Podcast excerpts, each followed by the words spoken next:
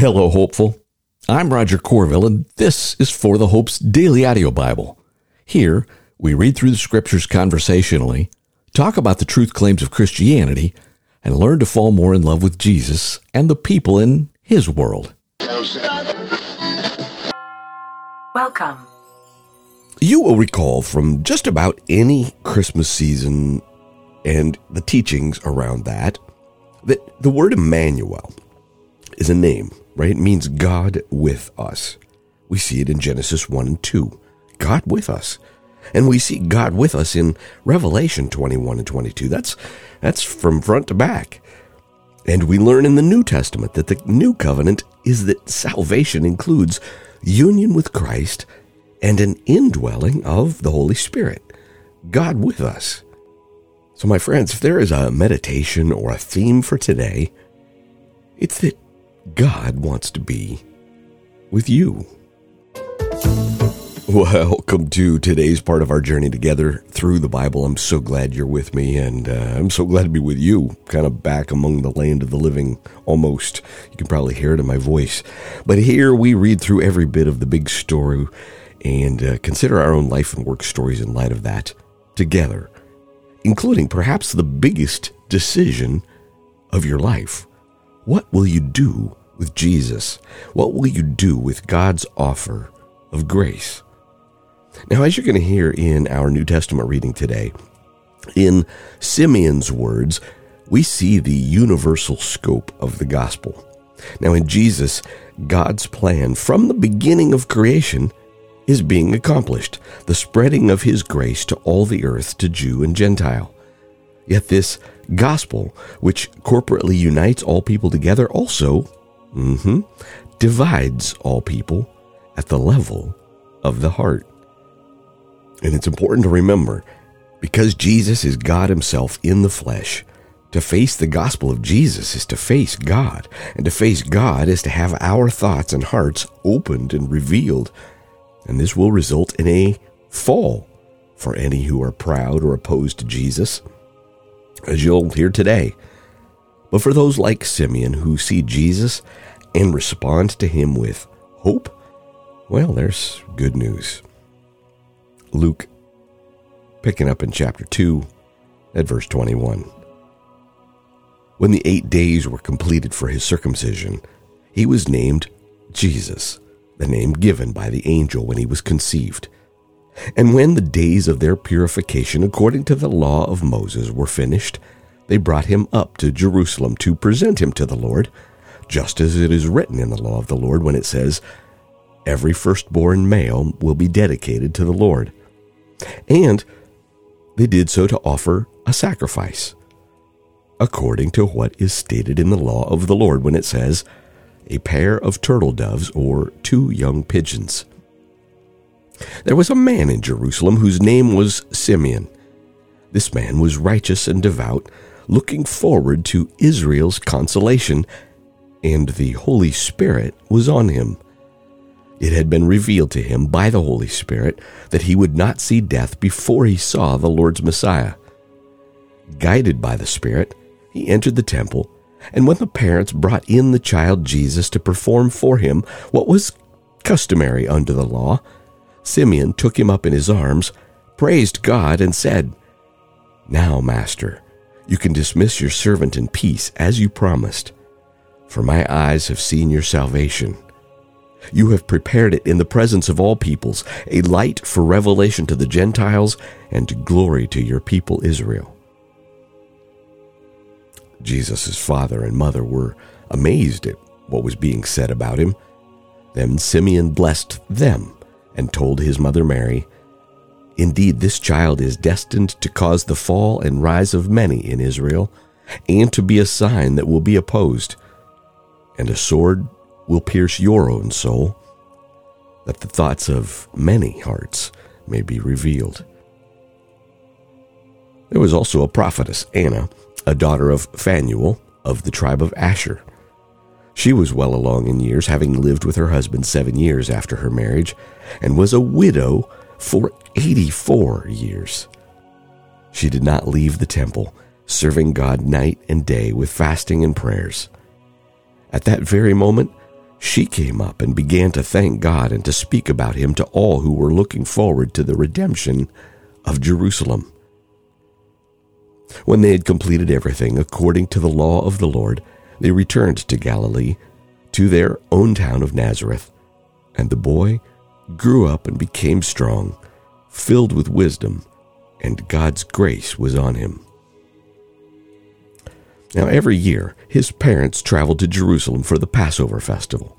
When he was 12 years old, they went up according to the custom of the festival, and after those days were over, as they were returning, the boy Jesus stayed behind in Jerusalem, but his parents didn't know it.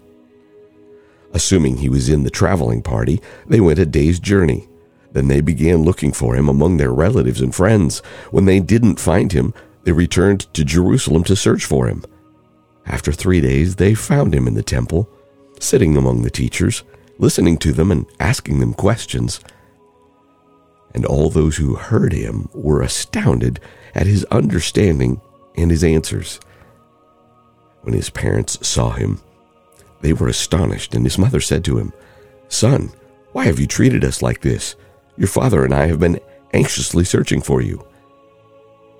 Why were you searching for me? he asked. Didn't you know it was necessary for me to be in my father's house? But they didn't understand what he said to them. Then he went down with them and came to Nazareth, and, catch this, friends, and was obedient to them. His mother kept all these things in her heart, and Jesus increased in wisdom and stature and in favor with God and with people. And that wraps us up through uh, the end of Luke chapter 2. So, my friends, I hope you see that this story invites us to see Jesus rightly and receive him at the level of the heart as, of course, Savior and Lord. Um, and I hope, I hope it means that you recognize that you just can't hold back right? We need to hold back nothing because God sees and knows all things anyway, even what's in our hearts, which makes it even crazier to think, oh, God wants to be with you? well, I mean, he wants to be with you. I look at my own heart and go, oh, he wants to be with me. well, turning to our Old Testament segment, uh, you will recall that nearly 20 years after the Israelites returned from Babylonian exile in the time of Cyrus, this is about 583 BC, discouragement dogged them and it replaced their earlier enthusiasm, right? We're, oh, we're going back to rebuild the temple, and oh, yeah, no. And they faced some opposition. Now, the foundation of the temple had been laid shortly after the initial return in 536 BC but powerful opposition had prevented any further progress on rebuilding the temple. So God sends a couple prophets to both call people to righteousness and to encourage their hearts. Zechariah's visions that we heard yesterday and that we'll hear more of today apparently worked because work on the temple had resumed. Now, the big question facing the generation of the restoration was whether or not they would return to faith in the Lord or repeat the sins of their fathers. We pick up in Zechariah chapter 5 with the sixth vision, flying scroll. I looked up again and saw a flying scroll. What do you see? he asked me. I see a flying scroll, I replied, 30 feet long and 15 feet wide. Then he said to me, this is the curse that is going out over the whole land for everyone who is a thief. Contrary to what is written on one side, has gone unpunished, and everyone who swears falsely, contrary to what is written on the other side, has gone unpunished. I will send it out. This is the declaration of the Lord of armies. And it will enter the house of the thief and the house of the one who swears falsely by my name. It will stay inside his house and destroy it along with its timbers and stones. Seventh vision Woman in a basket. Then the angel who was speaking with me came forward and told me, Look up and see what this is that is approaching. So I asked, What is it? He responded, It's a measuring basket that is approaching. And he continued, This is their iniquity in all the land. Then a lead cover was lifted, and there was a woman sitting inside the basket. He said, This is wickedness. He shoved her down into the basket and pushed the lead weight cover over its opening. Then I looked up and saw two women approaching with the wind in their wings.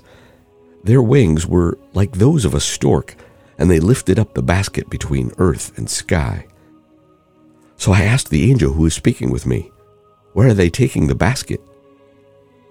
To build a shrine for it in the land of Shinar, he told me. When that is ready, the basket will be placed there on its pedestal. Eighth vision Four chariots. Then I looked up again and saw four chariots coming from between two mountains. The mountains were made of bronze. The first chariot had chestnut horses, the second chariot black horses, the third chariot white horses, and the fourth chariot dappled horses, all strong horses. So I inquired of the angel who was speaking with me, What are these, my lord? The angel told me, These are the four spirits of heaven going out after presenting themselves to the Lord of the whole earth. The one with the black horses is going to the land of the north, the white horses are going after them, but the dappled horses are going to the land of the south. Now, as the strong horses went out, they wanted to go patrol the whole earth, and the Lord said, Go, patrol the whole earth. So they patrolled the whole earth. Then he summoned me, saying, See, those going to the land of the north have pacified my spirit in the northern land. All right, friends, notice this little uh, next change in tone. This is next section is crowning of the branch. And that is, yes, capital B branch. The word of the Lord came to me. Take an offering from the exiles from Heldai, Tobijah, and Jedaiah, who have arrived from Babylon, and go that same day to the house of Josiah son of Zephaniah.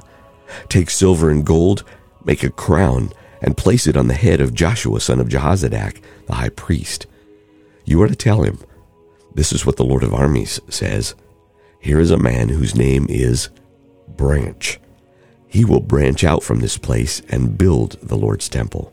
Yes, he will build the Lord's temple. He will bear royal splendor and will sit on his throne and rule. There will be a priest on his throne, and there will be peaceful counsel between the two of them. The crown will reside in the Lord's temple as a memorial to Heldai, Tobijah, Jedaiah, and Hen, son of Zephaniah. People who are far off will come and build the Lord's temple, and you will know that the Lord of armies has sent me to you. This will happen when you fully obey the Lord your God. Pause. My friends, I just want to point something out there. I hope you caught it. I know it's not always easy, and I don't always pause like this in between. Well, sometimes I do, and sometimes I don't. The oracle that we just heard spans both contemporary and future fulfillment of God's purposes, right? The passage's ambiguity regarding the number of crowns and the number of thrones is due to the need for both Zerubbabel and Joshua to foreshadow the Messiah, who would be both king and priest, right? Remember in ancient Israel, uh, king and priest were separated. And yet, this refers to harmony between the two, and of course, is a major part of why we see Jesus as prophet, priest, king. He, he comes together and fulfills all of that. Saw a whole lot of that in the book of Hebrews. Continuing, chapter 7 Disobedience and Fasting. In the fourth year of King Darius, the word of the Lord came to Zechariah on the fourth day of the ninth month, which is Chislev, now the people of Bethel had sent Sharezer, Regem Malek, and their men to plead for the Lord's favor by asking the priests who were at the house of the Lord of armies, as well as the prophets, asking, Should we mourn and fast in the fifth month, as we have done these many years?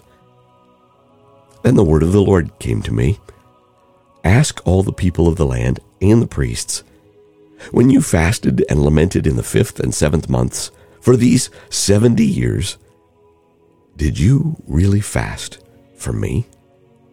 When you eat and drink, don't you eat and drink simply for yourselves? Aren't these the words that the Lord proclaimed through the earlier prophets when Jerusalem was inhabited and secure, along with its surrounding cities, and when the southern region and the Judean foothills were inhabited? The word of the Lord came to Zechariah. The Lord of armies says this Make fair decisions. Show faithful love and compassion to one another. Do not oppress the widow or the fatherless, the resident alien or the poor and do not plot evil in your hearts against one another. But they refused to pay attention and turned a stubborn shoulder. They closed their ears so they could not hear. They made their hearts like a rock so as to not obey the law or the words that the Lord of armies had sent by his Spirit through the earlier prophets. Therefore, intense anger came from the Lord of armies, just as he had called, and they would not listen. So when they called, I would not listen, says the Lord of armies. I scattered them with a windstorm over all the nations that had not known them, and the land was left desolate behind them, with no one coming or going. They turned a pleasant land into a desolation. Obedience and feasting. And friends, notice in this last chunk of our Old Testament segment today, our theme God wants to be with you. This is you know, five, six hundred years before Jesus, and the Old Testament is really clear. It's really important. The word of the Lord of armies came to me. The Lord of armies says this I am extremely jealous for Zion. I am jealous for her with great wrath. The Lord says this I will return to Zion and live in Jerusalem. Then Jerusalem will be called the faithful city the mountain of the Lord of armies will be called the Holy Mountain. The Lord of armies says this Old men and women will again sit along the streets of Jerusalem, each with a staff in hand because of advanced age. The streets of the city will be filled with boys and girls playing in them. The Lord of armies says this Though it may seem impossible to the remnant of this people in those days, should it also seem impossible to me? This is the Lord's declaration. The Lord of armies says this I will save my people from the land of the east and the land of the west. I will bring them back to live in Jerusalem. They will be my people, and I will be their faithful and righteous God. The Lord of armies says this Let your hands be strong you who now hear these words that the prophets spoke when the foundations were laid for the rebuilding of the temple, the house of the Lord of armies. For prior to those days, neither people nor animals had wages. There was no safety from the enemy for anyone who came or went, for I turned everyone against his neighbor. But now I will not treat the remnant of this people as in the former days. This is the declaration of the Lord of armies for they will sow in peace. The vine will yield its fruit, the land will yield its produce, and the skies will yield their dew. I will give the remnant of this people all these things as an inheritance. As you have been a curse among the nations, house of Judah and house of Israel, so I will save you, and you will be a blessing. Don't be afraid. Let your hands be strong. For the Lord of armies says this As I resolved to treat you badly when your ancestors provoked me to anger, and I did not relent, says the Lord of armies, so I have resolved again in these days to do what is good to Jerusalem and the house of Judah. Don't be afraid. These are the things you must do. Speak truth to one another. Make true and sound decisions within your city gates. Do not plot evil in your hearts against your neighbor. And do not love perjury, for I hate all this. This is the Lord's declaration. And the word of the Lord of armies came to me. The Lord of armies says this The fast of the fourth month, the fast of the fifth, the fast of the seventh, and the fast of the tenth will become times of joy, gladness, and cheerful festivals for the house of Judah. Therefore, love, truth, and peace. The Lord of armies says this Peoples will come, the residents of many cities. The residents of one city will go to another, saying, Let's go at once to plead for the Lord's favor and to seek the Lord of armies. I'm also going. Many peoples and strong nations will come to seek the Lord of armies in Jerusalem and to plead for the Lord's favor. The Lord of armies says this In those days, ten men from nations of every language will grab a robe of a Jewish man tightly, urging, Let us go with you, for we have heard that God is with you. And my friends, that's about all my voice can take today, and we're at time. Lord God, I pray that my voice, there's nothing about me here, Lord, that will be a distraction to the power of your spirit inspired words. Lord, we want to take seriously the fact that you want to be with us. And Lord, we realize that we realize that we need your grace. Lord, thank you for sending your son, the branch, the prophet, priest, king. Lord, thank you for loving us. Thank you for meeting us where we're at, even if you're not content to leave us where you're at, where we're at. Lord, help us to grow. Help us to love you and others. In Jesus' name, amen.